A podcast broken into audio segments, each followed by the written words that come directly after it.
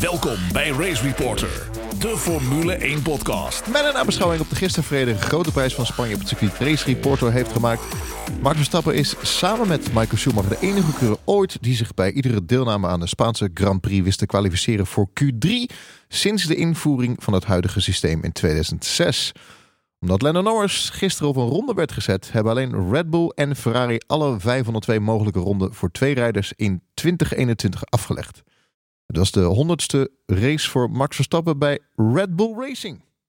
Dit is het vijfde seizoen van deze Formule 1 podcast, Race Reporter aflevering 98. Dus Lucas Tegen vanuit Haarlem met het vaste team in de vaste Race Reporter studio. Charles, Jeroen en Jeroen 50. Heren, stel je nog even voor.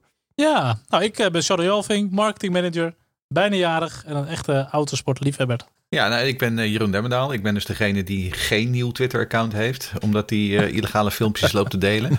Um, en ondertussen uh, schrijf ik ook nog een beetje en, en kijk ik heel veel Formule 1. En ik ben dus Jeroen Scholten met nieuwe Twitter-account. Wat is jouw... je, je Jeroen Scholten 50. Jeroen Scholten 50. Ja, ja, Jeroen, Hoe doe je dat als je 50 wordt? zo ja, dan ga ik hem weer veranderen. Iedere keer die, die Twitter 49 was niet meer beschikbaar, zeg maar. Nee. nee. Je, je begon als Jimmy Mana.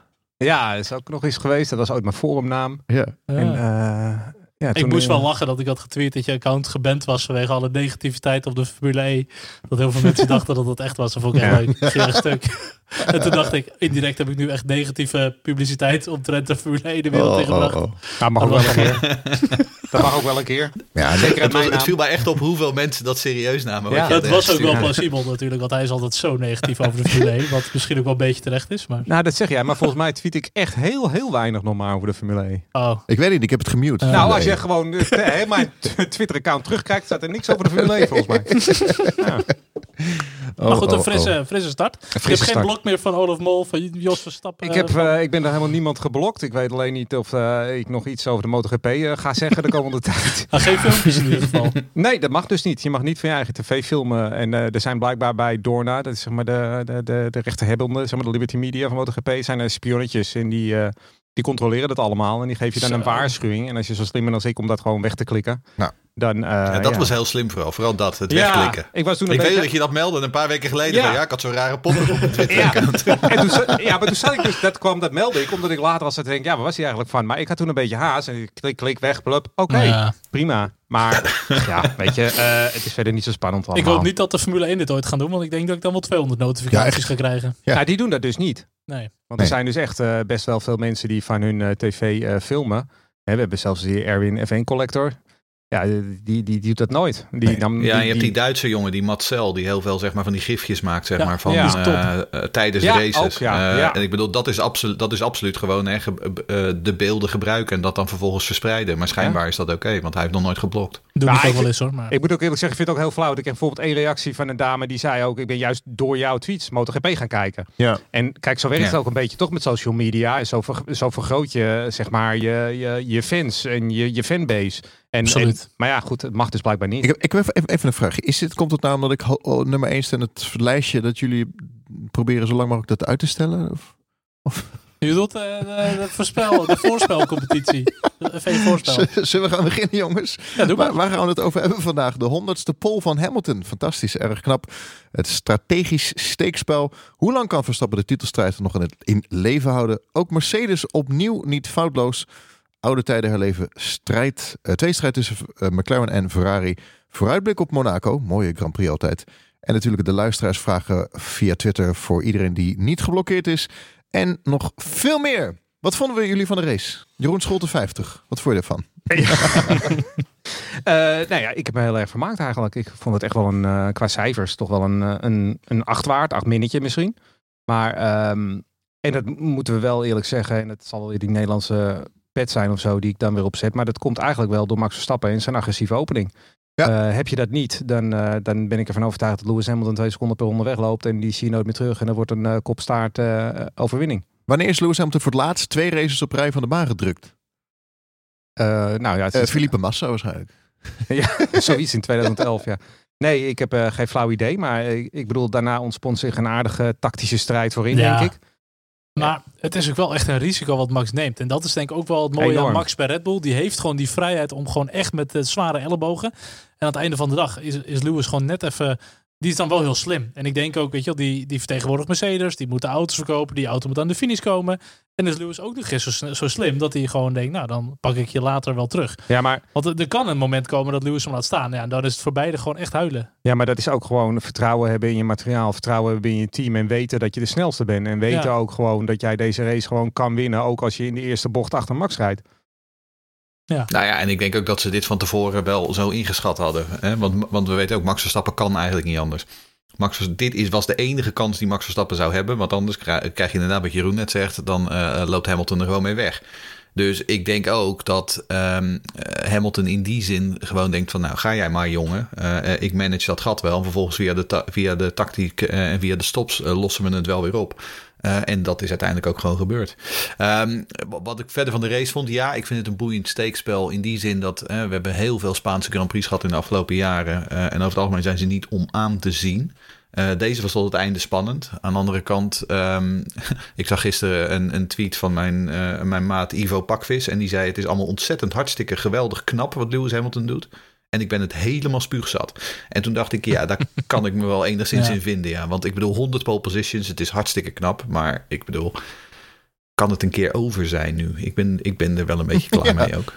Ja, wisseling van de wacht zijn Ja. we toch wel een klein beetje aan toe zo eh, langzaamaan. Ja, daar ben ik het ook mee eens. Maar ja, dat is wel gewoon aan de concurrentie. Daar moeten we ook eerlijk in zijn. En die doen het niet goed genoeg. Het blijft zo Ja, ontzettend en hij, knap. zei, en hij zei gisteren alweer van... ja, ik wil nu dat we sneller uit, uit de eh, overleg over dat nieuwe contract... zodat we niet weer tot februari hoeven te wachten. Dus Ja. hij wil rond augustus wil hij al een nieuw contract hebben getekend. Oftewel, Lewis Hamilton gaat voorlopig nergens anders naartoe.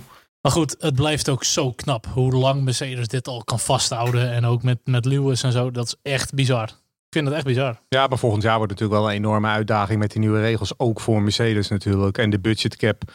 Eh, zeker als je nu een tweestrijd krijgt met, eh, met eh, Red Bull, daar hebben we het al eerder over gehad. Dan wordt het natuurlijk heel moeilijk om je optimaal te prepareren voor volgend jaar.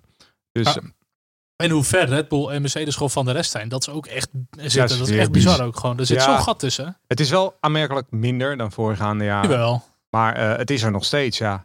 Ehm, Nou ja, het feit dat een Leclerc natuurlijk zo lang Bottas achter zich kan houden. En ja, het is Bottas en al die andere grapjes. Maar ik bedoel, en normaal gesproken eh, in voorbije jaren was die eh, Mercedes zo dominant. Ten opzichte van eh, vooral dan alles wat geen Red Bull was. Dat normaal gesproken was Bottas daar gewoon in één keer voorbij geblazen binnen een paar ronden. En nu kreeg hij dat gewoon niet voor elkaar. En ik bedoel, dat, dat is ook natuurlijk de verdienste van Leclerc. Maar het geeft ook al aan dat de gaten net iets kleiner zijn geworden dan ze in voorbije jaren Ja, zijn ja, geworden. Maar ja, zeker. dat is dus ook omdat iedereen, en we, hier hadden we het volgens mij ook in de vorige show al over.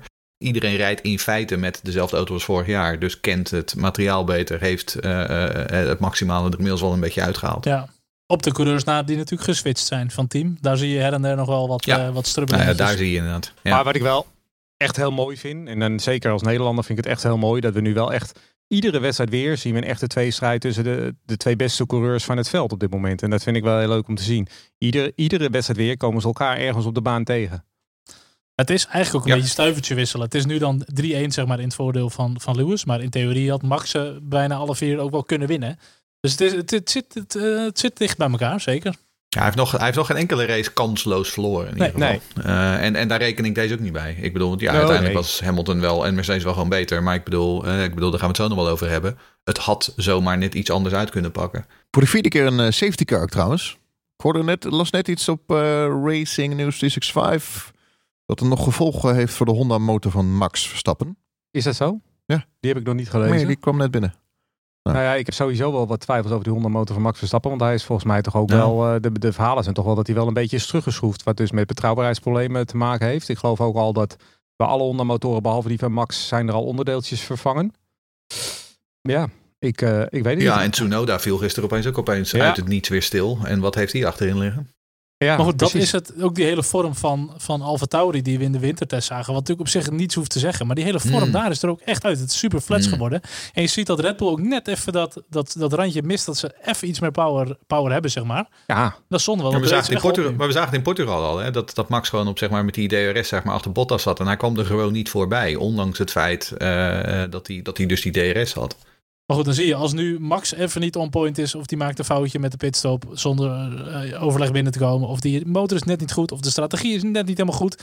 Ja, dan verlies je het gewoon van Hamilton. Want die straft het gewoon af hoor. Keihard. absoluut. Middenveld. Zag er weer leuk uit eh, afgelopen weekend. Blijft ze was ook ieder weekend op het puntje van de stoel.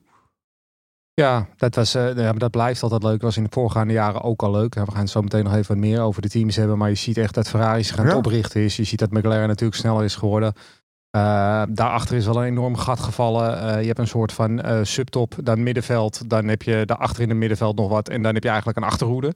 Het valt wel een beetje uiteen op dit moment. Maar de gevechten daar zijn zeker leuk om te zien, ja. Nou, en ik, uh, Binotto die scheen eerder vandaag te geklaagd hebben dat hij niet voldoende waardering krijgt uh, voor, voor de stap voorwaarts. Uh, nou, laat ik, dat, laat ik hem dan wat waardering geven. de beslissing om Leclerc vast te leggen als kopman en Vettel te laten lopen is absoluut de correcte geweest. Want als je ziet hoe ongelooflijk goed Leclerc gisteren weer was, die eigenlijk gewoon meer uit dat materiaal haalt dat erin zit. ja, dat doet hij wel. dat doet hij echt heel knap. en dit is echt de man waar ze op moeten kunnen bouwen voor de komende jaren. Kijken we naar de race van Max en Red Bull Racing. De honderdste race van Max bij Red Bull Racing. Was de strategie, kostte dat de race? Ja, nou ja, dat is natuurlijk de grote, het, het grote discussiepunt hè, waar we het over moeten hebben. Had Max Verstappen deze wedstrijd kunnen winnen? Heeft hij fouten gemaakt? Heeft Red Bull fouten gemaakt? Um, ik ben daar niet helemaal 100% van overtuigd dat Red Bull hele grote strategische misses heeft gemaakt. Er was nog wel een, een, een interessant insight van IndyCar-coureur uh, Graham Rahal. Daar kan Jeroen het zo meteen nog wel over hebben. Um, maar uiteindelijk, als het gaat om die, uh, uh, die tweede stop, hè, op het moment dat, dat Hamilton de undercut de, maakte, op dat moment had Red Bull twee keuzes. of ze gingen meeklappen. Um, en dan loop je een enorm risico dat je achter Bottas terechtkomt. Um, of je kunt, wat ze dus gisteren gedaan hebben, erop gokken dat je zodanig een gat hebt en dat je dat dan kunt managen en op die manier dan naar de finish kunt rijden. Nou, daar hebben ze voor gekozen. Uiteindelijk werkte dat niet. Um, maar het punt is natuurlijk, als je achter Bottas terechtkomt, dan word je op zeker derde. Want ik geloof er niet in, we hebben het net al over de Honda-motor gehad. Ik geloof er niet in dat, uh, dat Verstappen um, op een gebruikssetje uh, softs, want dat waren de enige banden die hij ook erover had. Hij had geen mediums meer. Dat hij dan Bottas uh, zomaar even voorbij was gereden. Uh, want Bottas die reed ook, had ik het idee, toch wel regelmatig op enige reserve. Um, en de andere optie was dan geweest om er een paar witte banden op te gooien. En dat zagen we op vrijdag al. De witte banden gingen voor geen meter. Die waren echt heel veel langzamer dan de softs en de mediums. Dus dan had je dat probleem weer gehad. Dus ik weet niet of um, Red Bull hier zoveel te verwijten valt. Maar dat, dat vind ik ook wel met die banden wel altijd matig. Dat die, die harde band wordt gewoon niet veel gebruikt. En dan denk ik, wat heb je dan aan drie typen banden, zeg maar? Uh, terwijl je eigenlijk 90% van de tijd, zo niet meer, zie je eigenlijk alleen maar de soft en de medium. Waardoor je eigenlijk altijd maar twee keuzes hebt. Dat moet eigenlijk iets dichter bij elkaar voor mijn gevoel. Dat je echt uh, kan zeggen van nee, ik ga een één stopper doen op de hard. Maar dat doet helemaal niemand nu. Vind ik zonde, want je, je hebt gewoon minder strategische opties. Nou ja, dat is wel zo. Kijk, het punt is natuurlijk ook dat die bandenselecties altijd al, weet ik veel, weken, zo niet maanden van tevoren al bekend ja. worden gemaakt en bepaald worden. Dus dat is ook ja. zoiets. Kijk, voor Pirelli is het waarschijnlijk ook gewoon een gok van welke banden hebben we hier nodig.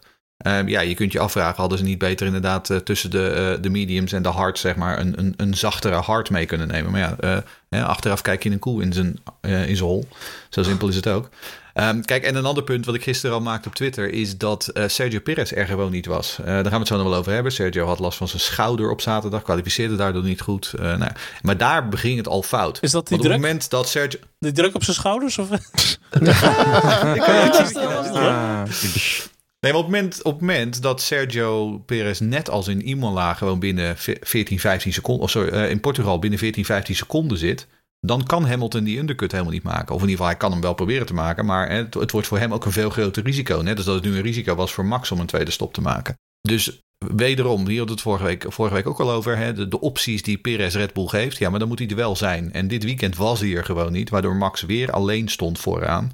Um, ja, en dan inderdaad, hè, zoals hij zelf al zei, aan het einde van de rit ben je dan een sitting duck. Want het verschil in banden was zo groot tussen Hamilton en Verstappen. Ja. En toch had ik... Uiteindelijk heeft hij denk ik wel gewoon maximaal gescoord wat dat betreft. Oh, Max zeker. En toch had ik wel het idee dat uh, ik zelf zou voor de andere strategie hebben gekozen door meteen uh, Hamilton te coveren. En dan maar op die softs verder te gaan. Uh, dat is de wat aanvallendere strategie. en dat had ik, had ik gedaan omdat eigenlijk nu, op het moment dat hij doorreed, we wisten eigenlijk allemaal, dit gaat niet goed. Hij was een sitting duck. En we wisten allemaal Hongarije, twee jaar geleden was het al gebeurd. En uh, op het moment dat Hamilton achter Max zou aansluiten, zou die twee seconden per ronde sneller zijn. En dan kan je zelfs op Barcelona niet meer goed verdedigen. Dus dit was eigenlijk sowieso een, een, een uh, losing strategy. Alleen, ja, nu natuurlijk heb je Bottas gekofferd. Dus dat was het grote voordeel van deze. Die andere is iets aanvallender. Dan weten we het niet. Dan word je eerste, tweede of derde daar, ja, uh, dat is nou maar zo. Hmm. Maar ik denk op dit moment dat Red Bull, uh, doordat het een iets langzamere auto heeft, dat het in een situatie ziet dat het dat risico nou eenmaal moet gaan nemen. En ja, dan nog even terugkomend op wat Graham Rail zei. Uh, daar vond ik wel een hele goeie, want iedereen zegt van ja, maar ja, Verstappen kon niet, want hij had alleen nog maar softs. En daarom was Red Bull wel gedwongen om dit te doen. Dat is kul.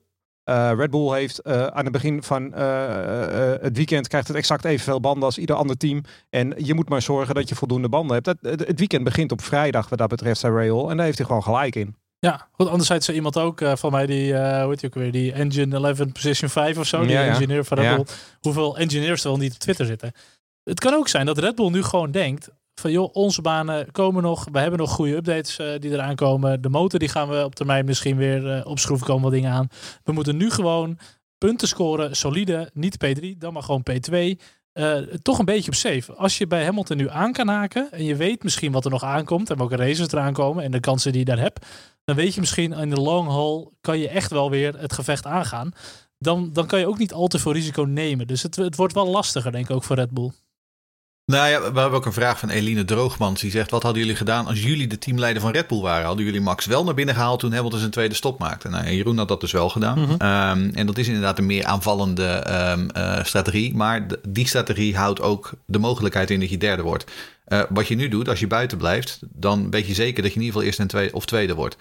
Ehm, dus in die zin um, ben ik het ook wel met Charles eens dat um, uiteindelijk heeft Red Bull het misschien een beetje op safe gespeeld, maar daardoor word je in ieder geval tweede, terwijl de andere strategie een mogelijkheid tot een derde plek inhoudt.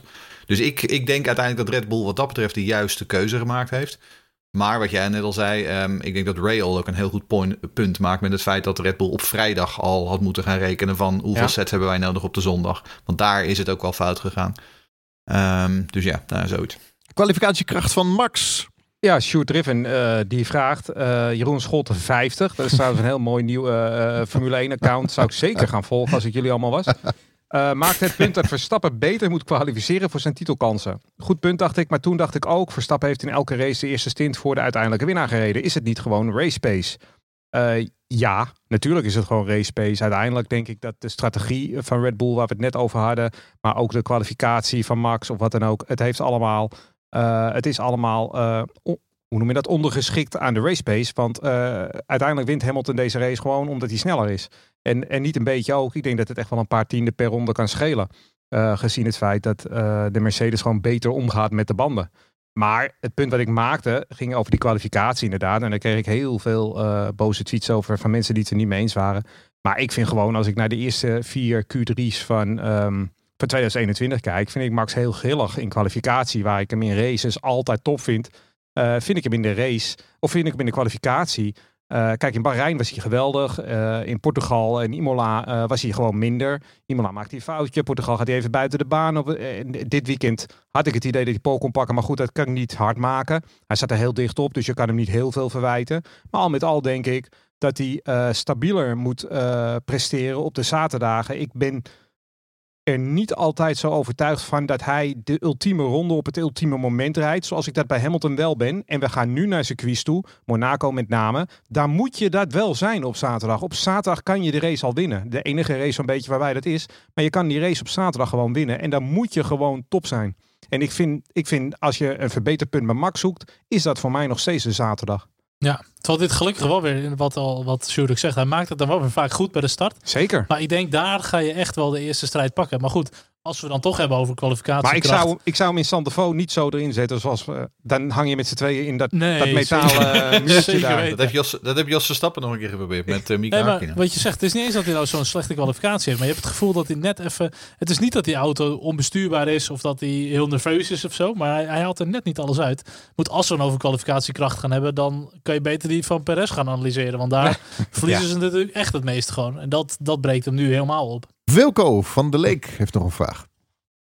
Ja, Wilke die vraagt, de eerste ronde van Q3 is dit seizoen meestal de poltijd, uh, terwijl vorige seizoenen vaak het laatste rondje de poltijd was. Uh, in Q3 inderdaad. Hoe komt het dat ze dit seizoen het tweede rondje in Q3 die tijden vaak met een paar tienden verschil niet meer halen? Um, nou, dit is dus een van de dingen waarom ik onze podcast zo leuk vind en de interactie met onze luisteraars. Want um, die denken soms aan dingen die wij niet eens bedenken. Want uh, dit was mij eigenlijk niet opgevallen. Um, ik moet hier wel bij aantekeningen. We hebben net uh, drie of vier races gehad. Dus ik weet niet of we al van een trend kunnen spreken. Ik vraag me af of hier ook niet een, gewoon een beetje toeval bij komt spelen. Uh, we hebben bijvoorbeeld ook veel wind gezien. zowel op Spanje als op Portugal.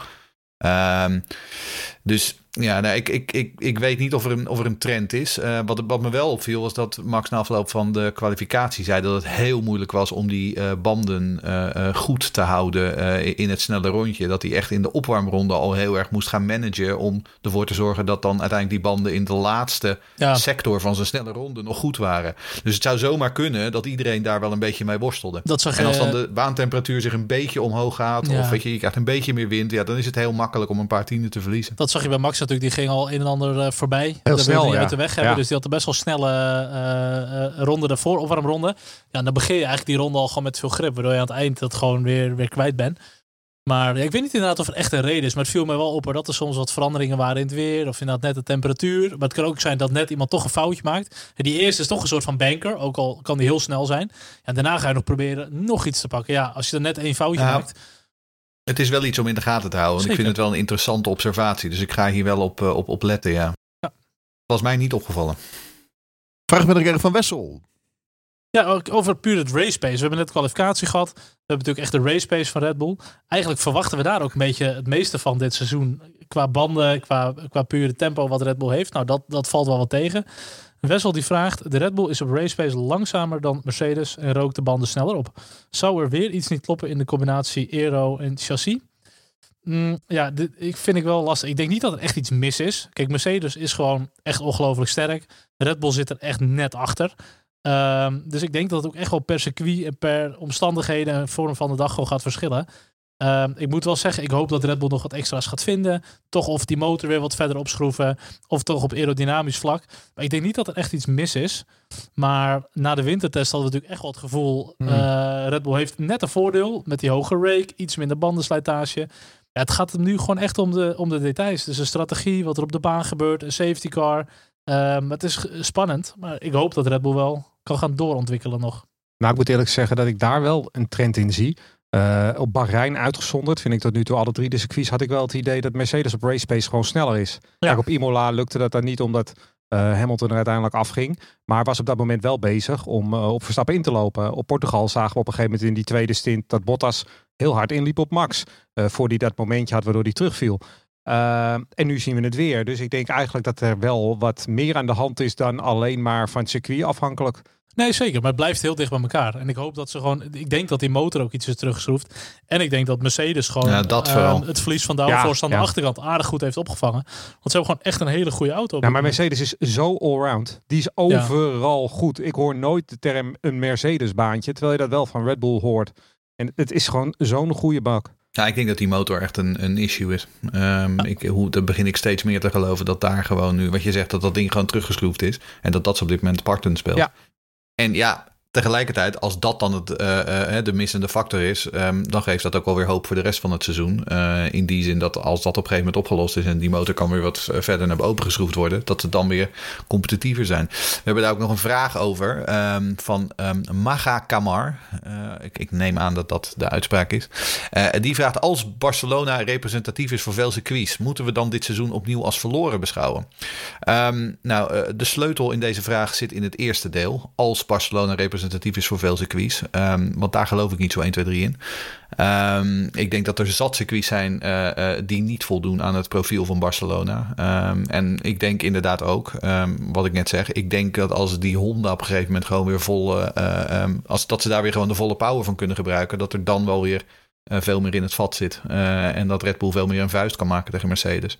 Nou, en daarbij eh, heb ik ook heel veel vertrouwen in de ontwikkelingssnelheid van eh, Red Bull gedurende een seizoen. Dat hebben we de afgelopen jaren gezien. Eh, de tweede seizoenshelft is altijd standaard beter dan de eerste seizoenshelft. Max heeft nu zijn beste seizoenstart ooit. Hamilton helaas ook. Maar, maar dat belooft dus nog wel wat voor, voor de tweede seizoenshelft. Dus ik geef dit nog niet op, nee. Maar reken ook maar Nee. dat er Honda veel aan is gelegen om nu alles eruit te halen. Dit is het laatste jaar dat ze eh, met Honda branded op die, op die Red Bull zitten. Ze hebben Tsunoda. Ja. Eh, die willen nu alles op alles om echt nog het laatste eruit te persen, denk ik hoor. Ja, en zelfs in de komende jaren, als er geen Honda branded meer op staat, dan weet iedereen nog steeds Ja. dat dat een Honda motor Ja, ja. is. Want zo is het ook zo. Gewoon. En, en- maar dit is ook een mooi gevecht. Ik net Lewis er ook van geniet. is toch prachtig? Mag ik wel hopen, ja. Dat denk ik zeker. Ja, het is ja. toch gewoon, gewoon een leuk gevecht. Eh, alleen Checo dan. Opnieuw eh, ver weg. Last van zijn schouders inderdaad. Wat je zei op zaterdag. Vraag binnengekregen over van Leroy Verrijken. Wanneer Bottas Mercedes gaat verlaten, zou Red Bull hem als tweede rijder moeten nemen. Het begint er toch sterk op te lijken dat de auto specifiek voor Max is ontworpen, waardoor ook rijders als Perez, Albon of Gasly het uiterste er niet uit kunnen halen. Ehm, nou ja, goed. Ik, de, de auto specifiek voor Max ontworpen, dat weet ik niet. Het is wel zo, denk ik, dat sinds eh, de Daniel Ricciardo jaren eh, de auto steeds meer natuurlijk is eh, gaan neigen naar de voorkeuren van Max. Dat zal ongetwijfeld zo zijn. Ja. Ik had er gisteren een aardige discussie over op, op Twitter over wat toch het probleem is met Albon. Of met, ehm met Checo. sommigen menen dat het toch de begeleiding is vanuit het team. Ik geloof daar niet zo in, want Red Bull heeft in de afgelopen jaren gewoon hele goede ridersduo's altijd gehad. En ook jonge jongens goed weten te begeleiden. Dus dat zal nu niet anders zijn. Ik geloof een beetje in het Benetton eh, midden 90 midden 90 jaren syndroom, zeg maar. Toen Michael Schumacher een lastig te bestuurbare auto eh, zo, kon, eh, zo kon handelen dat hij er wereldkampioen mee werd. Maar eigenlijk kon niemand anders met dat ding omgaan. En dat, verschil, dat zie je nu eigenlijk ook. Kijk, Verstappen is heel erg goed. En die kan met deze auto gewoon goed presteren. Ehm, en iedere rijder die je ernaast zet is minder. En eh, ook Checo Perez, die natuurlijk wel veel ervaring heeft, die heeft dus moeite met deze auto, wat we de vorige keer al aanhaalden. Hij spint ook te vaak. Hè? Het is niet alleen dat hij langzamer is, maar hij spint heel vaak. En dat is out of character bij hem, want hij is geen spinner. Ja, van de baan af. Uh, Ja. Buiten de baan. Nou ja, twee dingen hier. Eh, ten eerste, wanneer Bottas Mercedes gaat verlaten, vraagt Leroy. Ehm, ik ben daar niet zo heel erg van overtuigd. Ik denk dat als ah, if anything, dan denk ik dat Bottas gisteren zijn eh, contractverlenging eh, ge- geregeld heeft. Door zo netjes aan de kant te gaan voor vriend Lewis. Ehm, ten tweede, ehm, afgezien van die kwalificatie, want die was heel slecht. En dat weten we nu. Dat, dat was omdat hij een pijnlijke schouder had. En ik neem aan dat Red Bull eh, eh, daar alles aan gaat doen om te kijken van hoe kunnen we dat aanpassen eh, voor komende races.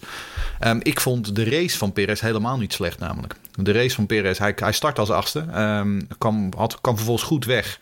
En reed zichzelf, won twee plaatsen daarmee. Daarmee, daarna lag hij heel lang vast natuurlijk achter Daniel Ricciardo. Wat gewoon, die ook gewoon een Mercedes achterin heeft liggen. Ehm, ook, ook Perez heeft, zal eh, een teruggeschroefde Honda motor hebben.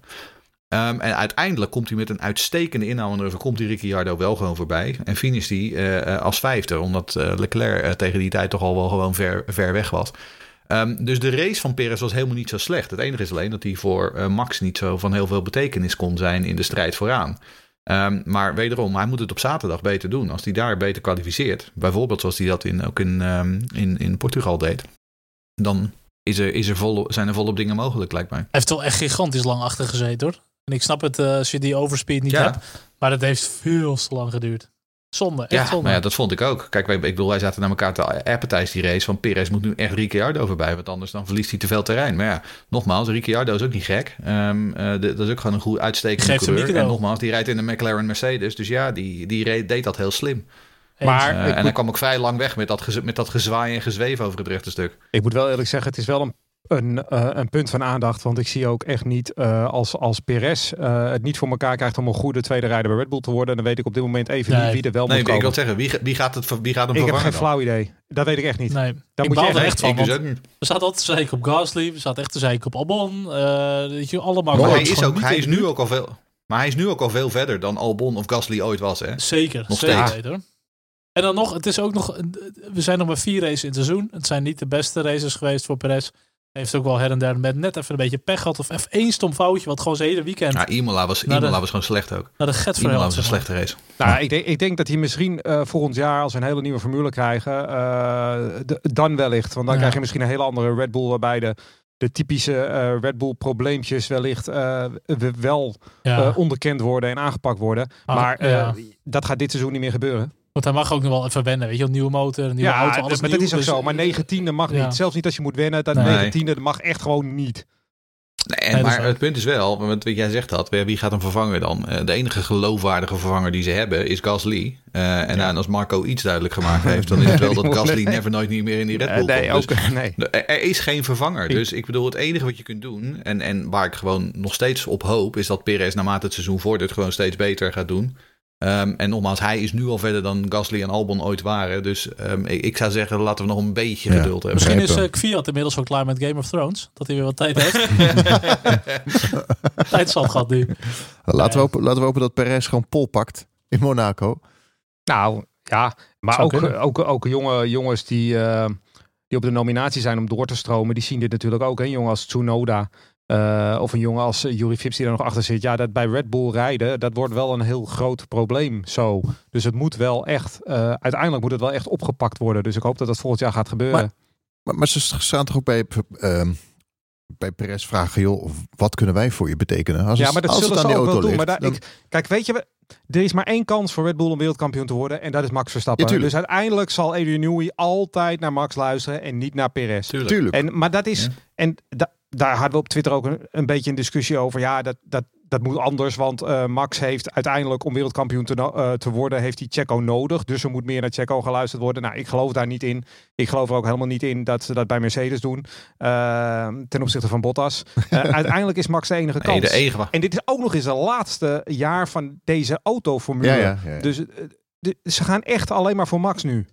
Het enige waar je hem voor nodig hebt is voor de constructeurskampioenschap. Want Max, he- Max Verstappen heeft om rijderskampioen te worden eh, Sergio Perez niet nodig. Nou, Net zo strategie, min hè? als dat, als, dat Lewis, als dat Lewis Hamilton eh, eh, of Valtteri Bottas niet nodig heeft. Maar voor de constructeurstitel ja, is, is Perez is een goede tweede Nou ja, rijder. Nou, ook de wel op de strategie heb je hem af en toe wel nodig. Ja, hè, dat de Max daarvan kan profiteren. Uit, uiteindelijk is het toch echt gewoon de klasse van Max Verstappen die een wereldtitel Ja, gaat daar winnen. ben ik niet, met je niet, eens. Niet eh, de hulp van een, eh, van een tweede rijder, net als bij Hamilton. Daar Nou, ben ik met je eens, maar er zijn soms wel races. En, en wat hij gewoon moet doen, is punten weghouden bij Bottas en bij Eh, Hamilton. En dat moet hij. Dat, de- Ja. Maar dan heb je wel een hele goede wingman. En dan moet hij wel echt nog een paar eh, Ja, stappen zetten. Het is nog geen Eddie Irvine. En dan moet ook de Red Bull nog een paar stappen zetten natuurlijk. Want als de race pace voor Max al niet goed genoeg is, is hij voor Perez natuurlijk ook niet goed genoeg. Maar- om punten weg te houden bij Mercedes. Dus Nee. Race Reporter. De Formule 1 podcast. Racereporter.nl Het weekend van Mercedes opnieuw de beste. Honderdste ehm pol van Lewis Hamilton. Ja, ik, ik blijf dit ook wel echt een bizarre statistiek vinden hoor. Dat als hij nu, het is het nog vijf of zes pole positions pakt dit seizoen. Dan ga je gewoon officieel naar 1 tiende van alle Formule 1 wedstrijden ooit. Alle officiële races. Heb je dan gewoon pole position gepakt. Ik Ja. vind dat echt bizar. We zitten Ja. nu op 1039 races. Dus Ja. Als je er nog vijf pakt voor de 1050, dan heb je gewoon 1 tiende van alle wedstrijden pole. Ja. Dat is, dat, dat- nou, als je dan niet eh, een van de beste maar dat is al eerder gebeurd hoor. Ja, in maar in ik vind 1950 of zo. 1951. De eerste die pole had ooit. Die had Ja, die 100% eerste die weer wedstrijden. 100% zelfs. Ja, nee, maar Ja. als je, ik, vind dat, ik vind dat echt knap. eh. en hij heeft toen ooit in zo'n interview toch in zijn eerste race gezegd van ik ben niet echt van de pole positions. En in alle opstapklassen was hij nooit heel erg eh, goed in de kwalificaties of zo, zeg maar. Dat zei hij. Ja, dat Nou, zou ik moeten hij zegt tussenzoeken. wel Dat zou ik niet weten, zo uit mijn hoofd. Maakt niet uit. Ik wil, de, de echte polrijder was natuurlijk iemand als Senna. Ehm, Ja, maar het heeft ook vaak te maken of je, de- of, je, eh, of je het juiste materiaal hebt. Want Schumacher was ook niet echt een klassieke polrijder. Maar als hij de beste auto had, ja, dan haal je er makkelijk 13, 14 per jaar. Zo simpel is het. Ah, ik moet wel eerlijk veel races tegenwoordig. Ik moet wel eerlijk zeggen wat ik net zeg over Max. Ik vind hem wel heel stabiel. Ik, ik denk altijd hij gaat op het juiste moment rijdt hij dat rondje wel. Hij maakt, ja. je, je ziet hem niet een foutje maken in, ja. dat, in, in, in die Ja, laatste We ronde. lachen in de wintertest met z'n allen omdat Lewis in de grindbak staat. En dan denk ik, ah, lekker voor je ja, slechte nou auto. exact ja. Dan mag het. En Hamilton doet me wat dat betreft wel echt denken aan Senna. Gewoon wat je zegt, gewoon op het juiste moment die ultieme ronde neer kunnen zetten. Ehm, de, de- die, die klasse heeft hij gewoon. En, en eh, ja, kijk, er wordt natuurlijk vaak gelachen om Bottas. En dat, dat, omdat hij zo saai is en alles. Maar ik bedoel, hij is wel snel. Dat heeft hij in ook alle junior series en bij Williams heeft hij ze allemaal bewezen. Tuurlijk hij is is wel hij snel over Ja. één ronde. Hij kan absoluut goed kwalificeren. Maar dan moet hij ook gewoon even, echt even een Rosberg jaar doen. Gewoon en Ja, zijn ballen dat laten ja. zien. Ja, Rosberg was gewoon een klasse beter, vooral in de race. tuurlijk. Maar eh, over één ronde is Valtteri Bottas gewoon een goede kwalificeerder. Ja, maar Normaal Bot- gesproken. Bottas kwam ook niet tegelijkertijd binnen. Eh, Rosberg zat er al, Lewis kwam. Dat is toch wel even anders. Maar ik moet wel zeggen, ik was wel heel erg ver- verrast door, eh, door Mercedes. Want ik dacht, kijk, je ziet op een gegeven moment eh, Max naar binnen gaan. eh, en je ziet hem eh 4,5 seconden stilstaan. En ja, op, de- ik zou meteen, eh, meteen Hamilton naar binnen hebben geroepen. Ja. Want die 4,5 seconden, daar moet je van profiteren. Maar ze kozen ervoor om nog vier rondes door te rijden. Dat was waarschijnlijk hun, hun vooraf eh, meest Ja. ideale strategie geweest. Eh, en daar hebben ze voor gekozen om dat vast te houden. Dat is heel stoer.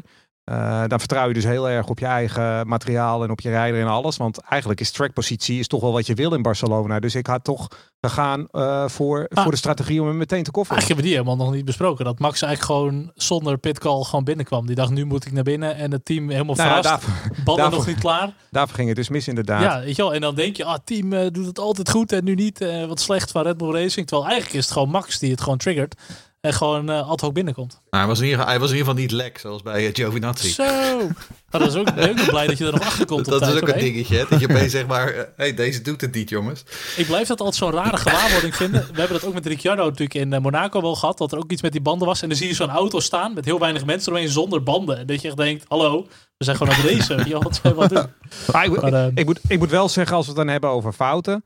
Uh, ik, ik begrijp niet, en ik heb het vorige keer al aangehaald en nu weer. En ik weet dat jullie vinden het misschien muggenziften. Maar opnieuw halen ze Bottas te vroeg binnen voor die uh, snelle ronde, voor dat punt. Want als je nou, dat was vorige keer al zo. En nu weer geven ze Max de kans om hem terug te pakken. Het is toch weer steeds een punt. Ja, vorige keer ging nou, iets te wijd, dus toen viel het nog mee. Maar nu pakt Max hem wel. Dan denk ik, waarom doe je het niet drie rondes? Ik snap dat niet. Of misschien hebben ze daar wel een argument voor, maar ik zie dat argument niet. Waarom doe je het niet twee, drie rondes van tevoren Bottas naar binnen halen voor soft? Nee, volledig eens. Ik vind dat ook een beetje gek. En het is dan net alsof ze toch Red Bull of Max een beetje onderschatten. Van nou, die gaat het echt niet doen of zo. Ja, maar Terwijl, ik denk dan ook, stel er komt nog wel een safety car of zo. Nou, Max die staat al mooi op die zachte band. Ja. Stel je hebt nog één of twee rondes nog even knallen. Dan sta je wel alvast op die zachte band ook.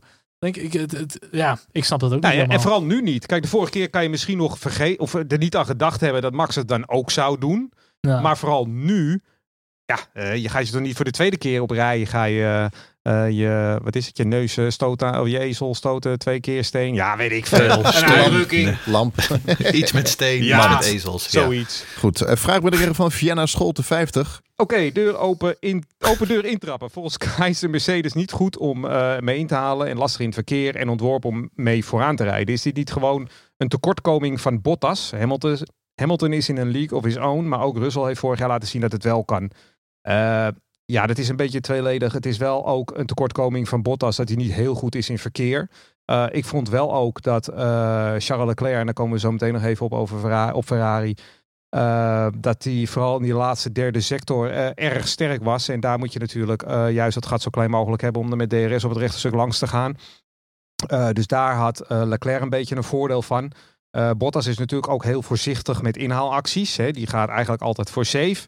Uh, dus is een beetje tweeledig. Maar aan de andere kant, blijven vergelijken met Russell vorig jaar, vind ik ook wat onterecht. Want uh, als we een jaar terug gaan in de tijd, uh, dan was Mercedes was toen echt in de League of its own. Hè. Toen hadden ze gewoon 7, 8, 10 op de rest van het veld. En dan is het makkelijk instappen. Want als je niet zo snel bent, dan word je nog steeds tweede. en nu zijn die, die, die gaten ja, zijn gewoon veel minder. Weet je, eh, Bottas is niet zomaar eventjes anderhalf seconde per ronde sneller dan Charles Leclerc, wat vorig jaar wel het geval was. Dus probeer maar terug in te halen. En zeker op een baan als Barcelona valt dat nog niet mee. Dus het antwoord is een beetje tweeledig. Ja, het ligt een beetje aan Bottas, die natuurlijk meer agressie zou moeten hebben in duels. Maar het is ook een beetje moeilijk om dat maar te blijven vergelijken met vorig jaar, toen gewoon de onderlinge verhoudingen compleet anders waren dan nu. Maar goed, om dan even over de bijrol van Bottas te hebben. Hij kwam er toch gewoon weer niet aan de pas. Kwalificatie zat hij er echt wel weer goed bij, eventjes. Maar als Hamilton gewoon echt foutloos is, dan komt Bottas er gewoon echt niet aan. En vooral hoe Bottas werd gepiepeld door Leclerc in bocht 3, die gewoon even buitenom er voorbij blaast. Hij had het voor mij niet eens door, weet je wel. En daarna is gewoon je race echt voorbij. Want je haakt niet meer aan bij Max en Lewis. En ja, ik vond het dan wel leuk dat Bottas niet zomaar aan de kant ging voor, uh, voor Hamilton. Ja. Goed, als hij echt moet verdedigen, doet hij het niet. En dan moet hij niet verdedigen en dan doet hij het wel. Dan denk ik, wat Twee bochtjes. Wat ben je nou aan het doen? Twee bochtjes. Had je thuis dat, had je thuis dat filmpje gezien waarbij ze uh, die inhaalmanoeuvre van Alonso op uh, Rosberg in 2012 uh, naast ja. die van Leclerc zetten? Dat was bijna exact nee, frame voor frame, bijna dezelfde inhaalmanoeuvre. Ook aan nee. de buitenkant van die bocht 3. Ja, maar dat deed Max, um, toch ook, deed Max toch ook bij Vettel toen hij won in 16, 2016? Was toch hetzelfde uh, ook? Was toch ook zo buitenland? Dat zou zomaar kunnen. Ik, ik, ik herinner me vooral nog die laatste 20 ronden. De rest is allemaal een baas wat mij betreft. Oh ja, en die eerste, en die eerste ja. bocht natuurlijk. Die eerste vind, ik vind ik trouwens echt een van de mooiste starts in de Formule 1 ooit. Alonso, die, die twee Red Bulls, uh, dat stuurtje waarin zit te trekken. Dat is op Spanje echt prachtig. Als je die nog niet gezien hebt, ga die, ga die bekijken. We hebben ook nog een vraag van Daniel over ons grootvriend Bottas. Uh, die zegt, zou het ophouden van Hamilton wel eens het einde van Bottas kunnen zijn? En dan refereert hij natuurlijk aan het feit dat uh, Hamilton een paar bochtjes nodig had om Bottas voorbij te komen. Uh, nou, als Hamilton als gevolg daarvan zestiende was geworden, dan zal er ongetwijfeld, dan zou Toto heel erg boos geworden, geworden zijn, denk ik. Um, ik, ik, ik interpreteer dit volledig anders. Uh, uiteindelijk, ja, Bottas uh, speelde een beetje hard to get, maar uiteindelijk ook weer helemaal niet. Uh, en werd, werd gewoon opzij gezet alsof hij er niet stond. en speelde gewoon de perfecte wingman. Dus als er, wat mij betreft, heeft Bottas hier gewoon zijn contractverlenging voor komend jaar weer een stuk dichterbij laten komen. Um, ondanks het feit natuurlijk dat hij in Imola een heel chassis afschreef. Ehm, dus nee, ik, ik geloof er niet zo in dat dat het einde van Bottas is. Goed, hebben we nog een vraag van Niels. Die vraagt ook, wat jullie kijken op het leeglopende Mercedes? Is dit het laatste dominante jaar? Mm, ja, dat, dat is voor mij is dat wel een beetje evident ook aan dominantie en hoge investeringen die je hebt, die allemaal gedaan zijn. De Mercedes gaat het op een gegeven moment denk ik gewoon niet volhouden. Weet je? Mensen met ervaring, die zijn in trek in de Formule 1, die kunnen elders weer meer verdienen. Uh, ze kunnen meer verantwoording krijgen, meer uitdagingen in hun werk. Volgens mij wil Mercedes ook al wat meer afschalen. Uh, je, met de budget cap. Ze zijn ook wat fabrieken aan het sluiten, volgens mij in het Verenigd Koninkrijk. Nou, Brexit uh, die, die versnelt dat helemaal. Dus ik heb helemaal niet het idee dat het nou zo'n groot probleem is bij Mercedes. Die, die vinden echt wel weer nieuw personeel. Tuurlijk, er gaat wel wat kennis de deur uit en naar Red Bull.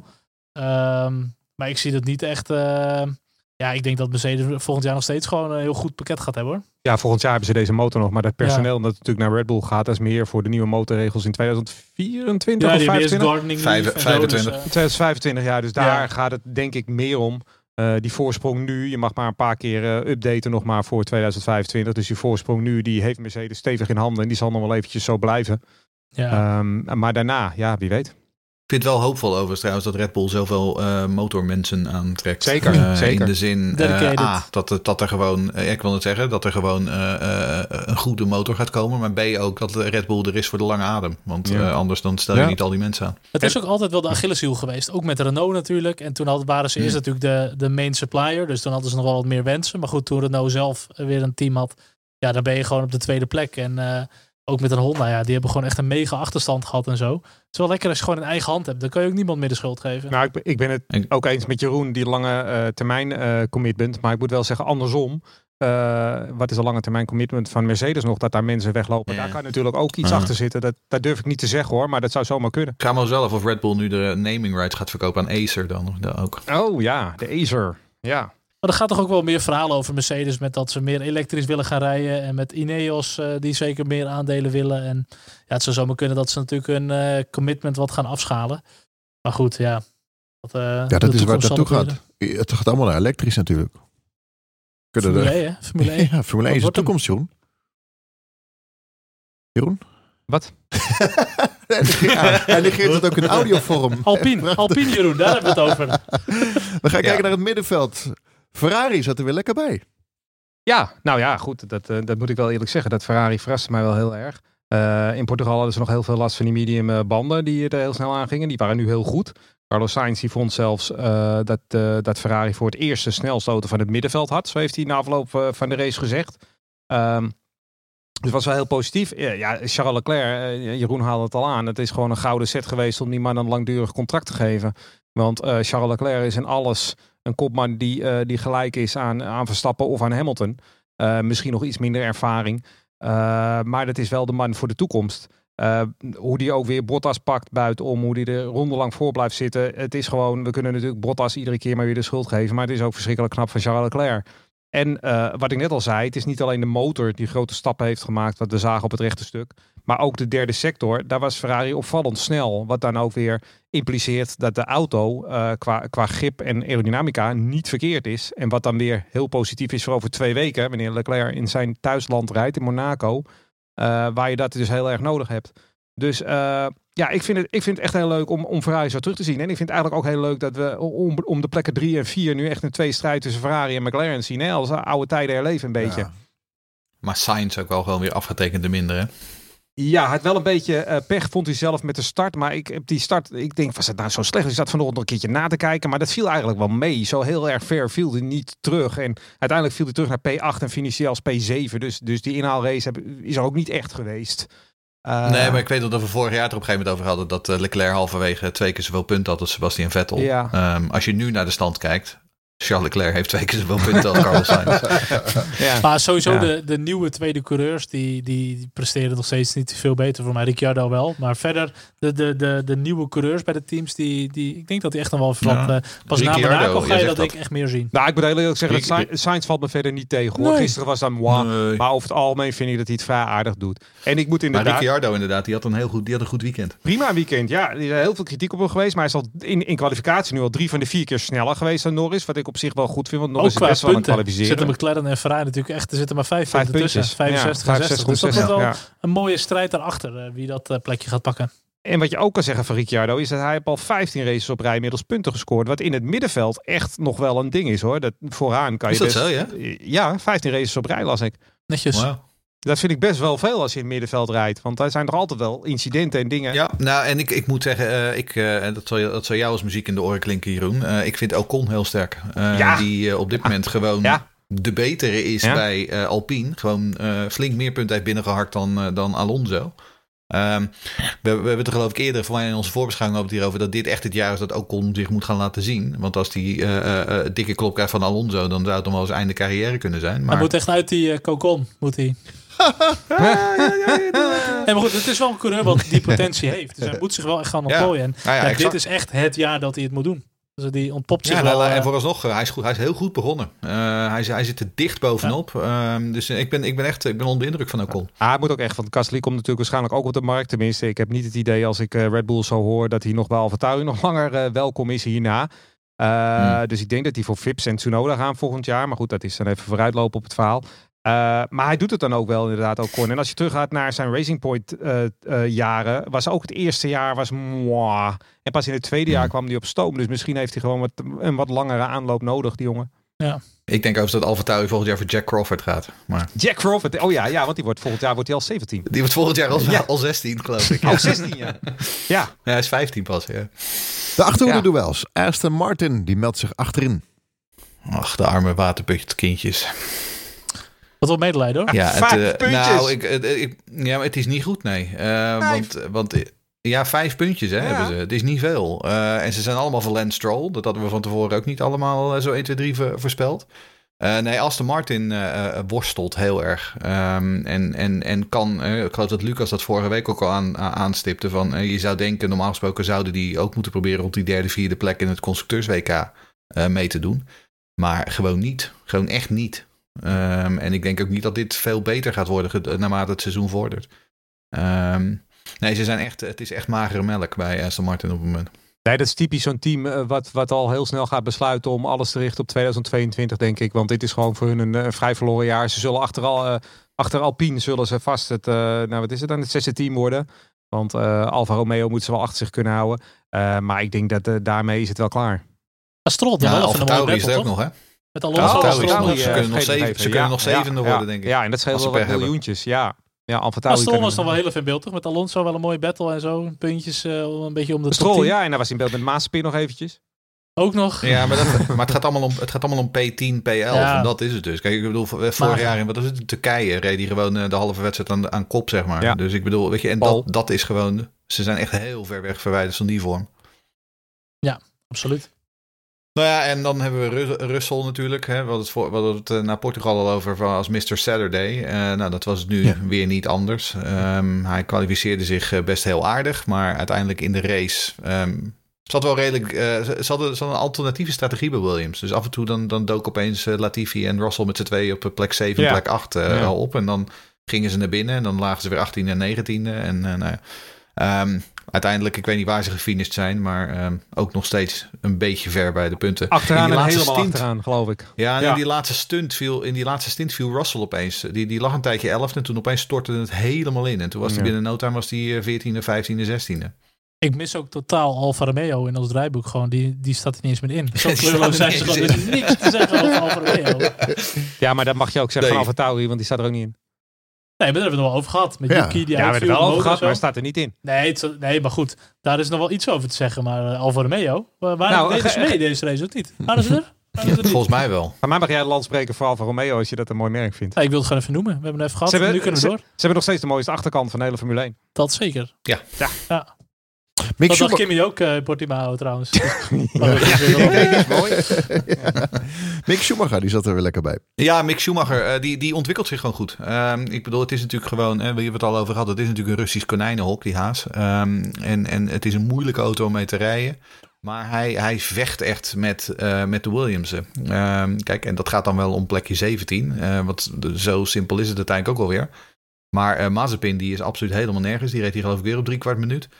Ehm, en eh, nee, ik, ik ben... ehm, we weten natuurlijk uit de, uit de junior series dat Mick over het algemeen een beetje een diesel is. En dat het het eerste jaar eh, helemaal niet zo heel sterk is. Maar als dit een voorbode is voor hoe goed eh, Mick het hopelijk volgend jaar in die Alfa Romeo gaat doen. Nou, Dat dan ja. ben ik aangenaam, aangenaam verrast. Hij doet het, Het- echt. Hij, het doet, hij, hij ontwikkelt zich goed. Hij doet gewoon solide. Hij doet het echt solide. En het is niet dat ik nu denk van wauw, wat laat hij zich goed zien. Maar ik hoop wel dat hij die stap naar Alfa Romeo kan maken. Weet je, weer een ander team, weer een andere teamgenoot. Misschien eentje die wel iets serieuzer is, die iets meer talent heeft. Kan je wat beter gaan vergelijken. Eh, Prima leerjaar dit. Maar voor mij mag je wel eh, een stapje verder volgend jaar. Je wil ook niet zoals Russell eh, tien jaar bij, bij het achterhoede team zitten. Nou ja, als je heel slim bent als Ferrari, dan, dan zeg je volgend jaar tegen de Kimi Räikkönen van... eh, Kimi, wat zeg je ervan? Eh Hm. move. Eh, en dan zet je Schumacher naast Giovinazzi. Ja. En dan heb je twee van je Ferrari junioren die je dan gewoon eens tegen elkaar kunt testen. Ehm, en als Schumacher echt inderdaad ooit nog een keer die Ferrari in moet, dan moet hij het dan laten zien. Ons grote idool uh, Mazepin was weer lekker bezig dit weekend. Ik kreeg zelfs een handje van, ook van Stroll. Een handje van Strol? Oh ja, ik krijg een handje Ja, van Strol. Ja, maar hij is... een mekker over de radio, ja, toch? ja, ja, ja. Nou, ik ben enerzijds be- wel een beetje het Mazepin basje een beetje, een beetje zat of zo. Want het is zo lekker makkelijk. Maar hij, hij nee, ook, maar die, weet je, ook die met Stroll in bij serieus. Hij rijdt links op die bocht. Het Ja. team zegt hij komt eraan. En hij gaat net zo lang naar rechts totdat Stroll erbij is. En dan doet hij Nou. zo'n schrikreactie. Denk je, ziet hem. Hij doet het toch gewoon al volgens Maar mij. het, het ding is ook, want iemand die zei op Twitter van ja, maar ja, weet je, zoiets kan gebeuren. En dat klopt, zoiets kan ook gebeuren. Ja. Het vervelende is alleen dat we nu vier races Maaspin hebben gehad. En het is de hele tijd. Dan is het weer dit, dan is het weer dat. Het is Ja. te veel. Maar als groeibriljant Stroll ook kritiek heeft op iemand die niet kan rijden. Ja, nou, maar wat eh, gebeurt hier? wij dan? Dachten dat we met Strol een matige coureur destijds te pakken hadden. maar die is Ja, echt drie keer en beter we- dan Maaspin. Ik wil zeggen, we grappen een beetje over Stroll Ja. natuurlijk. Maar ik bedoel, die heeft er inmiddels het is er ook al vier jaar op zitten. Precies. Ik bedoel, die, is natuurlijk gewoon, die heeft zich gewoon gevestigd. Dat is wel gewoon zo. Kijk, Mazepin doet mij gewoon heel erg denken aan... eh, het, het is een beetje een, een Ricardo Rosset eh, type. Ja, eh, ja, die ja. toen vooral in 98 in die Ja. gewoon regelmatig echt in de weg reed. Ja. Ja. Eh, hoe, heet die, hoe heet hij ook alweer die in die Aguri zat? Eh Yuji Ide. Dat was Ja. die ook zo. Ja. Die, die, er Hebben gewoon, ook die er gewoon echt gewoon geen, geen klap van kon. En gewoon vooral echt gewoon in de weg reed. Eh, Ja. en Ja, dat is een beetje met Mazepin. hij- goed.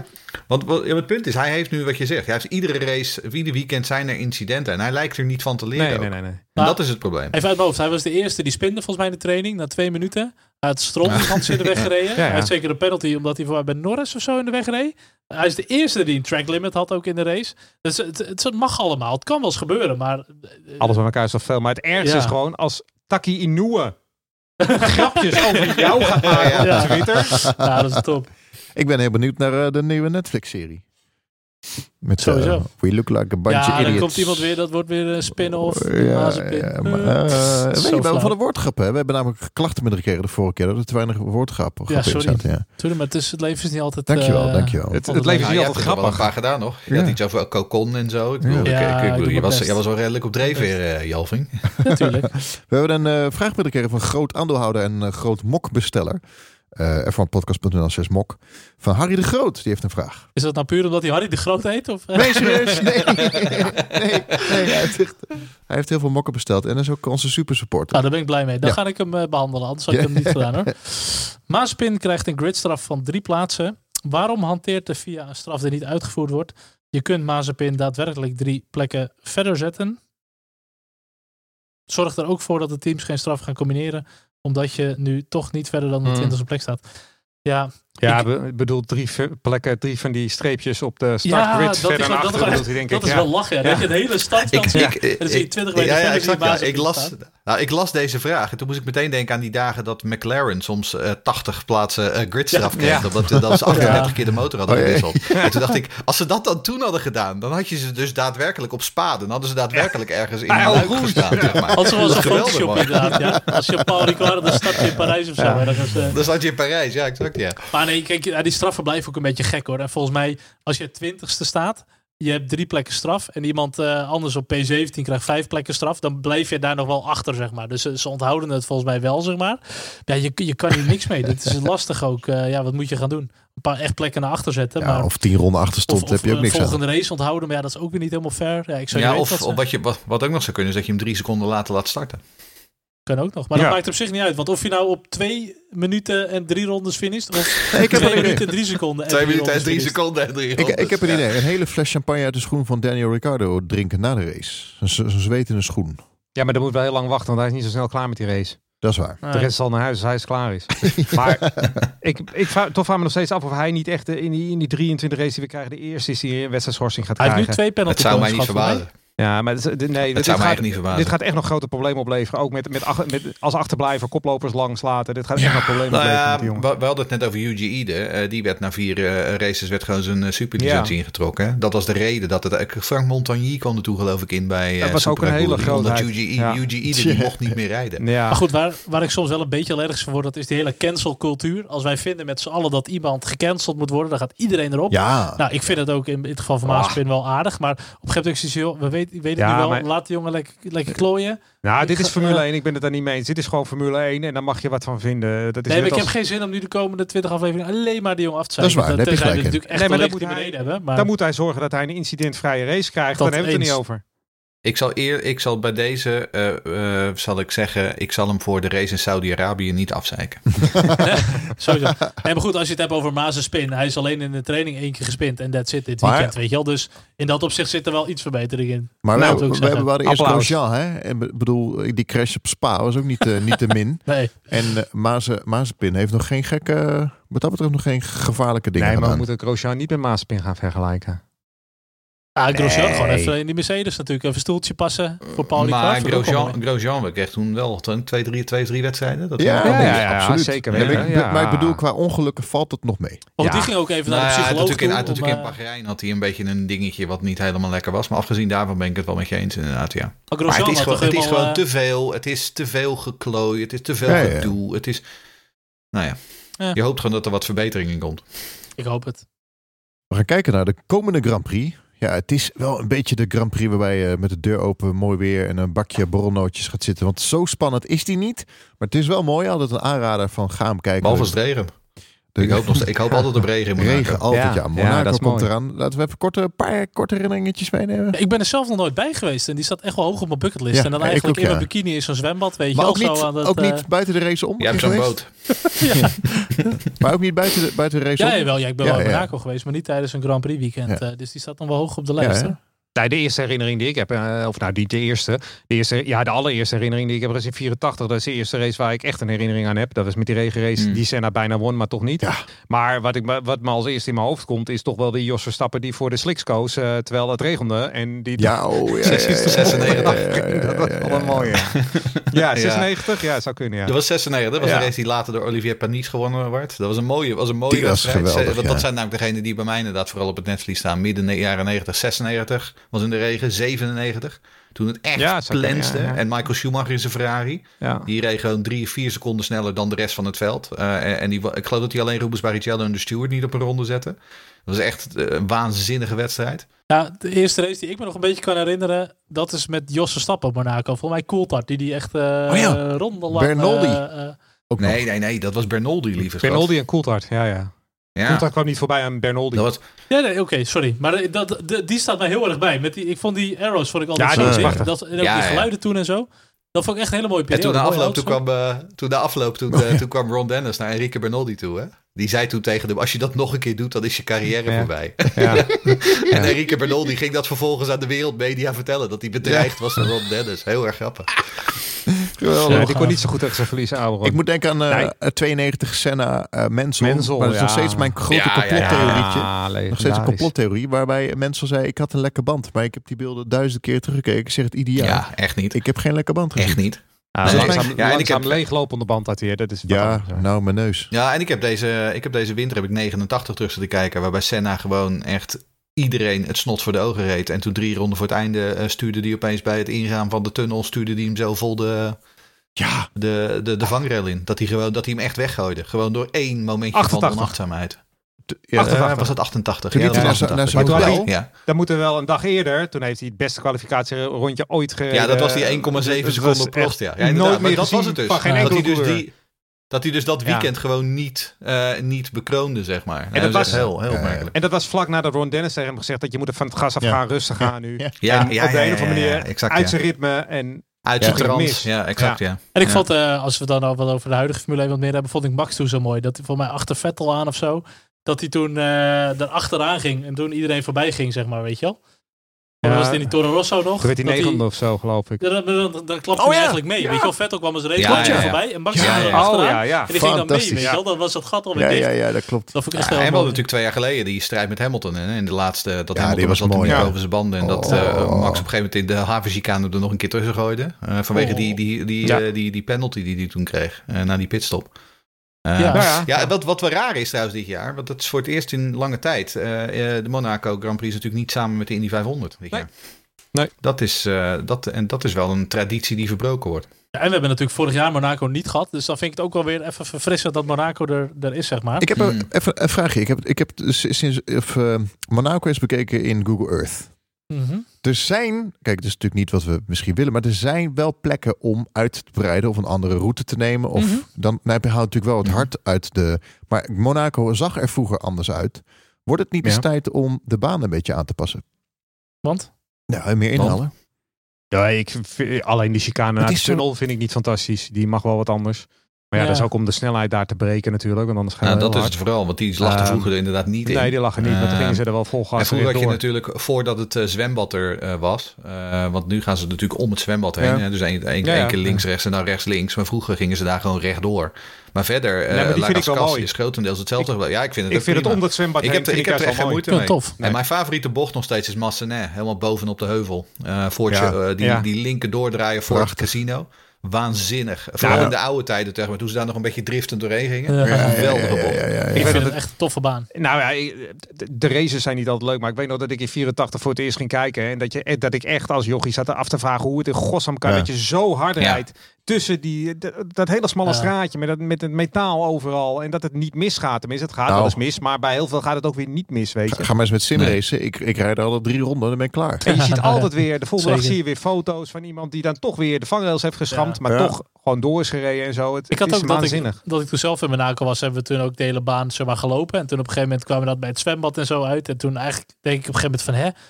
Maar, maar waar is dan zeg maar, de pitstraat of zo, weet je? Want er was Ja. niks, helemaal geen gebouw. Nee. En ik kijk zo onder mij en ik zie zo die tekening op de vloer, weet je met stap here en Ja. left front. En wat? Ja, ik sta dus eigenlijk gewoon in de pitstraat. is Die echt heb ik gewoon niet door. Ja, en vroeger in de, toen je nog in de pre-kwalificatiedagen had, dan had je zoveel teams en hadden ze niet genoeg pitboxen. En dan zetten ze de, de, de, de, de, de meest kneuze teams, die werden dan in een parkeergarage Ja, gezet, ja. zeg maar, met hun trailers. En daar moesten ze dus hun auto's op Maar bouwen. dat doen ze ook met Formule 2 Formule 3. Die staan allemaal gewoon in de parkeergarage met tenten en Ja, zo. exact, en, ja. eh, ja. Weggestopt. Moeten we het nog hebben over de Formule 3? Ja, als jij dat wil eh, over de Formule 3 wil hebben, dan gaan we dat doen. Nou, wel een redelijk weekendje gezien. Het was wel weer leuk dat ze weer ermee begonnen, toch, die kleintjes? Ja. Ik ben nu heel erg... Ja. We, hebben, we hebben hem al even ge- ge- genoemd. Er zijn een aantal Red Bull junioren, waaronder Jack Crawford. Dat vind ik een heel leuk ventje. Echt een heel jong ventje. 15 jaar sinds een week. En die doet het daar leuk mee. Eh, we hebben Jack Doohan natuurlijk. Die wil ik nou wel in de gaten houden. Ik, ik verwacht eigenlijk niet zoveel van hem. Maar hij deed dit weekend best wel aardig. Eh, Dennis Hauger race gewonnen. Nou, Nou, leuke. Hauger is natuurlijk ook een Red Bull junior. Eh, Ja, en die was natuurlijk ja. vorig jaar gewoon echt niet goed eh, in zijn eerste Nee, F3 nee, jaar. nee, Eh, nee, maar nee. die is nu wel lekker begonnen. Hij staat nu aan kop van het kampioenschap. Zeker weten. En eh, wie hadden we nog meer? Er- Er is toch oh, Johnny Edcars, ook een Ed- Red Bull junior volgens mij. Ze hebben er een hoop lopen daar. Was dat race 2 of race 3? Dat drie keer de leiders Twee. elkaar eraf reden. Was het race Twee, 2? ja. race Ja, 2. die Ja, die, die keek ik namelijk terug later op eh, zondagochtend. Ja, Dat, ja, ja. is inderdaad Fittipaldi Ja, die nog, dan ja. even denkt van... nou, weet je wat, ik stuit er gewoon verder over die... eh, dat, dat hij met David Schumacher naar binnen reed. Dat was trouwens wel mooi, dat we op een gegeven moment begonnen met die race... en dat je Fittipaldi, Nannini en Schumacher vooraan had Ja, rijden. mooi is dat, Mooi, hè? Ja, Ja. Qua historische namen wel toch wel mooi, of niet? Ja, goed, Ja, en verder eh, was Nederlander nog uh, Tijmen van der Helm eh, bij MP Motorsport. Nou, Ja. die, dat wordt ook Ja. echt een leerjaar voor Maar- hem. Die werd eh, twee keer achttiende, geloof ik. Dus, ja, ja. zoiets. Die reed wel een beetje echt aan de achterkant, eh, achterkant van het middenveld. Maar goed, eh, goed leerjaar denk ik. Moet gewoon wel- meters maken. En Moet dan, wel even wennen dat de hoofdrace net zo lang is als de sprintraces. Dat is wel gek, hè? Dat vind ik wel een beetje apart, ja. Ja. Maar Sowieso oké. drie races. Wat, ik vind het wel lekkerder overigens qua weekend. eh, dat nu de F2 en de F3 eh, gesplitst zijn. Het is wel voor mijn privé Ja, anders is het niet meer beter. te doen, ja. Ja, Precies. Formule dat 2 is- Formule Ja, 1 nee, nee, Monaco natuurlijk. Ik vind dat Formule 2 seizoen zo ellendig lang. Die start bij de eerste Formule 1 race en die eindigt bij de laatste Formule 1 race. En dan heb je maar echt vijf eh, of zes evenementen. zo. Ja, want er pas eentje gehad. Zeven en nu, evenementen, eh, ja. Zeven, pas, ja. pas in Monaco zijn ze er weer. Ze hebben vier evenementen overgeslagen. En dan zijn ze er pas weer, de Formule 2. Ah, daar ja. kijk ik ook wel naar uit Ja. hoor. Met Verschoren en Fiscaal in Monaco. Ja, dat wordt, le- wordt leuk. Is Verschoren al rond trouwens? Want ik heb dat nog steeds niet officieel doorgekregen. Of officieel dat nou niet. al officieel bevestigd is. 23 mei, de race van Monaco Monte Carlo. Wat zijn jullie verwachtingen? Nou kijk, Max gaat historisch hier vind ik niet echt super goed en zo. Hij heeft best wel vaak wat, eh wat touchés gehad in de barrière. Wat vleugeltjes en zo. Ik vind hij, hij moet nu eigenlijk wel definitief Moet, een soort van eh revanche Ja. gaan nemen hoor. Ja, vind ik Hij ook. moet winnen. Hij moet. Ja, Ja. Kijk, en ze zegt wel de RB16B, dat ligt beter in deze baan. Eh, het zal allemaal wel. Maar alsnog moet je gewoon de, de hele ronde aan elkaar knopen. Het podium is gewoon eh, maximaal of minimaal haalbaar voor Max. Maar ik vind hij moet hem nu wel gaan Ja, pakken. je hè? moet ook in het WK moet je gewoon het momentum van Mercedes nu Ja. breken. Ja. Voordat hij echt wegloopt. Het is Pol nu 14 Monaco, punten ja. en anders wordt het, eh, weet ik veel, 24, Ja, 50. dat zou je echt moet hem nu echt breken. Ja, en we hebben natuurlijk de training op de donderdag. Vrijdag altijd gaat Ja. Monaco weer even open. Dan krijgen we even wat lucht. En eh het is ook weer, ook wel grappig of zo. dat, is wat je moet hebben. Perez en, en eh, Max op, op de eerste rij. Dat zou Zo, fantastisch zijn. Ja, dat gaat Nou, niet gaat niet gebeuren. sorry. Nee. Perez gaat niet op deze baan naar P2. Het, zou, het zou mooi zijn. Voorspellingen maar doen. Ja, ik wou net eigenlijk zeggen. Ja, Daniel staat één puntje boven mij. Ik sta eindelijk weer eens een keertje hoog. Maar wie ik eh, levert meer- Daniel eigenlijk zijn voorspelling aan? Doet hij dat op Twitter of zo? Of doet hij dat achteraf? Nee, dat vult hij altijd zelf achteraf na de race. Controleren wij het wel eens Nou, dat zat ik te denken, Daniel. Doe je dat even tweeten ergens, dat wij het kunnen zien? Ik vertrouw je blind hoor. En anders dan hebben we gewoon pech. Ik had een uh, zo'n ding als je alles, eh, alles wint in die 500 in Monaco en de Le Mans. Triple Crown. ja, die Crown. had, ik De afgelopen Triple weekend. Crown. ik had ja. Ja, afgelopen je had weekend. in de Ja. Je had de Hele de podium goed. crown. Ja, je had dat dus is gewoon een perfect weekend dat jij. Terwijl het podium Hamilton, Verstappen, Bottas eigenlijk nooit voorkomt. Nee, Maar jij had hem goed. En Gasly 10, ik zo, Ja, ja. ik vind dit, dit vind ik geen Triple Crown. Dit is meer alsof je in een, in een weekend VT 1, 2, 3, pole hebt, alle kwalificaties en wint en snelste Nee, je hebt. bent idee. jaloers. Het is geen Triple Nee. Je Crown. bedoelt de Grand Slam, bedoel De je? Grand Slam. Heb ja, ik dit, ook, is geen, ja. dit is een Grand Slam. Ja, oké, gelijk. Heb ik Crown. Grand Slam. Ja, prima. Maar heel goed. eh, een klein applaus voor jou. Oké, nou, en door. De Ehm, voorspelling. Ja, nou, dan eh, ik ga dit keer niet als eerste gewoon. Oh, dan ga ik wel als eerste. Ik ga eh, Lewis Hamilton gaat winnen. En eh Valtteri Bottas wordt tweede. En ehm Lando Norris wordt derde. En tiende wordt eh, ehm, Fernando Alonso. Dus Max Verstappen gaat voor jou niet op de in de top 3 finishen. Vangrails. Ja, die. Oh, dat wordt interessant. Nou goed, dan ga ik erin dat eh, Max gaat hem winnen. En eh, Lewis Hamilton wordt tweede. Sergio Perez wordt derde. Zo. Nu gaat het gebeuren. Ja, het gaat Kijk. gebeuren. Ehm, eh, Bottas gaat er de vangrail in. Misschien wel de haven in zelfs. Ehm, en tien- Oh. En tiende wordt... ehm, ik, ik ga weer voor de waterputkindjes. eh eh Lance Stroll. Ja, ik denk dat, dat Verstappen gaat winnen, toch? Hamilton 2 en ik zet in op Leclerc. Ik kan natuurlijk nu toch wel wat puntjes verliezen. Leclerc derde Ja, en tiende ook Stroll. Hm?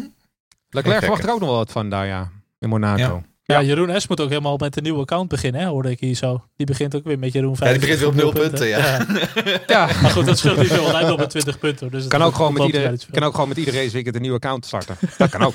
Ik eh, zeg, eh, Verstappen wint, Hamilton 2, Bottas 3 en 10 gaan we gewoon weer voor Gasly. Oké. Dus dat wordt Zullen we ook alvast de voorspelling voor Daniel doen? Want dan kan hij niet meer achteraf Ja, maar- eh, Ja, dat is Dat is wel heel flauw wat je nu zegt. Want jij zegt precies hetzelfde waar hij nu mee Nee. Ja, hij zat gewoon te wachten. Nee, Jawel, Hamilton, Verstappen, Bottas, Gasly. Dat Oh, zeg jij. ja. Dat is exact waar hij die Grand Slam mee heeft gewonnen. ja, nou dat kan toch? Nee, dat vind ik echt gewoon, dat vind ik gewoon niet kunnen. Nou, maakt niet Dat is uit. gewoon een, een uit. gewoon- copy-paste Je moet zelf wat verzinnen. dat is gewoon echt heel slecht. Nou, dan nu dus de voorspelling van Daniel. Ehm, Russell gaat winnen. Uh, Latifi wordt tweede. Mazepin wordt derde. En Hamilton wordt tiende. Oké. Nou, Schrijf je hem op, Daniel? Goed zo. en dan wordt het toch een knotsgekke race zo meteen? Grand Slam. Ja, inderdaad. Ja, ja dan, dan kun je hem opvegen, ja. Enige Grand Prix die op, eh, op donderdag een vrije training heeft. Want vrijdag is het koopavond. Maar is dat met corona nog, denk je? Of is het, Het heeft eh, voor mij toch een beetje met de aanlevering te maken Ja. van alles. En eh, Mm. dat even de stad weer open kan. Kan iedereen er weer even in en eruit. Eh, kan alles weer eh, aangevuld worden. Oké. Nou, Ja. kwalificatie Het is ook 22 echt al mei 100 jaar zo. ja, ja. Ja. ja. om eh, drie uur in de middag. En de race, niet vergeten, 23 mei ook om drie uur. Goed, Grand Prix van Monaco komt eraan. Race Reporter Formule 1 podcast wordt mede mogelijk gemaakt door een aantal donateuren en leden en supersupporters. Donateurs Niels Schoehuis, dankjewel René, Marco Post, Erwin F. van Collector, Joris Groeneveld, Floris Smit, Mike Jasper Heijmans, Rob Bruigoms, Busop, Ties Roodhart, racebezoeker, aantal leden Sven Brandsma, Pinda Silva, Rick Davids, Frank Thewe, Maarten Evertsen, Rowdy Rabouw, Remco Zoon, Eddie, Chris, Niels en Karin en super supporters Daan Legrand, Harry de Groot en Annelies Bier. Veel mensen, veel mensen van deze eh, supporters hebben ook nog een mok besteld via f1podcast.nl slash mok. Dat is f1podcast.nl slash mok. Wil je ook zo'n mooie mok? Lente aanbieding voor 15 euro is die voor jou, krijg je hem thuis. f1podcast.nl slash mok. Wil je ons supporten? Ga naar f1podcast.nl slash support. Dat is f1podcast.nl slash support. Het was weer eh, gezellig hier. Ja, je mag ons weer bedanken. Ja. Ja, dat was dank het jullie wel. Dank jullie. Dus we nemen nog wat mokken mee. Deel ze uit. Wil jij een mok bestellen? F van podcast. Ja, ga je hem nog opsturen, Lucas? Mok. Of, eh? Hij is onderweg. je hebt een track Oh. trace. Oh, en, eh, en, en volg mijn nieuwe account even, hè? Jeroen Ja, Scholte Jeroen 50. Scholte 50. Ja, Jeroen Scholte lettertjes. 25, dus allemaal. Jeroen Scholte 25. Ja. Tot de volgende. Dank jullie. Doei. Hoi. Ja, ja, ja. Hoi!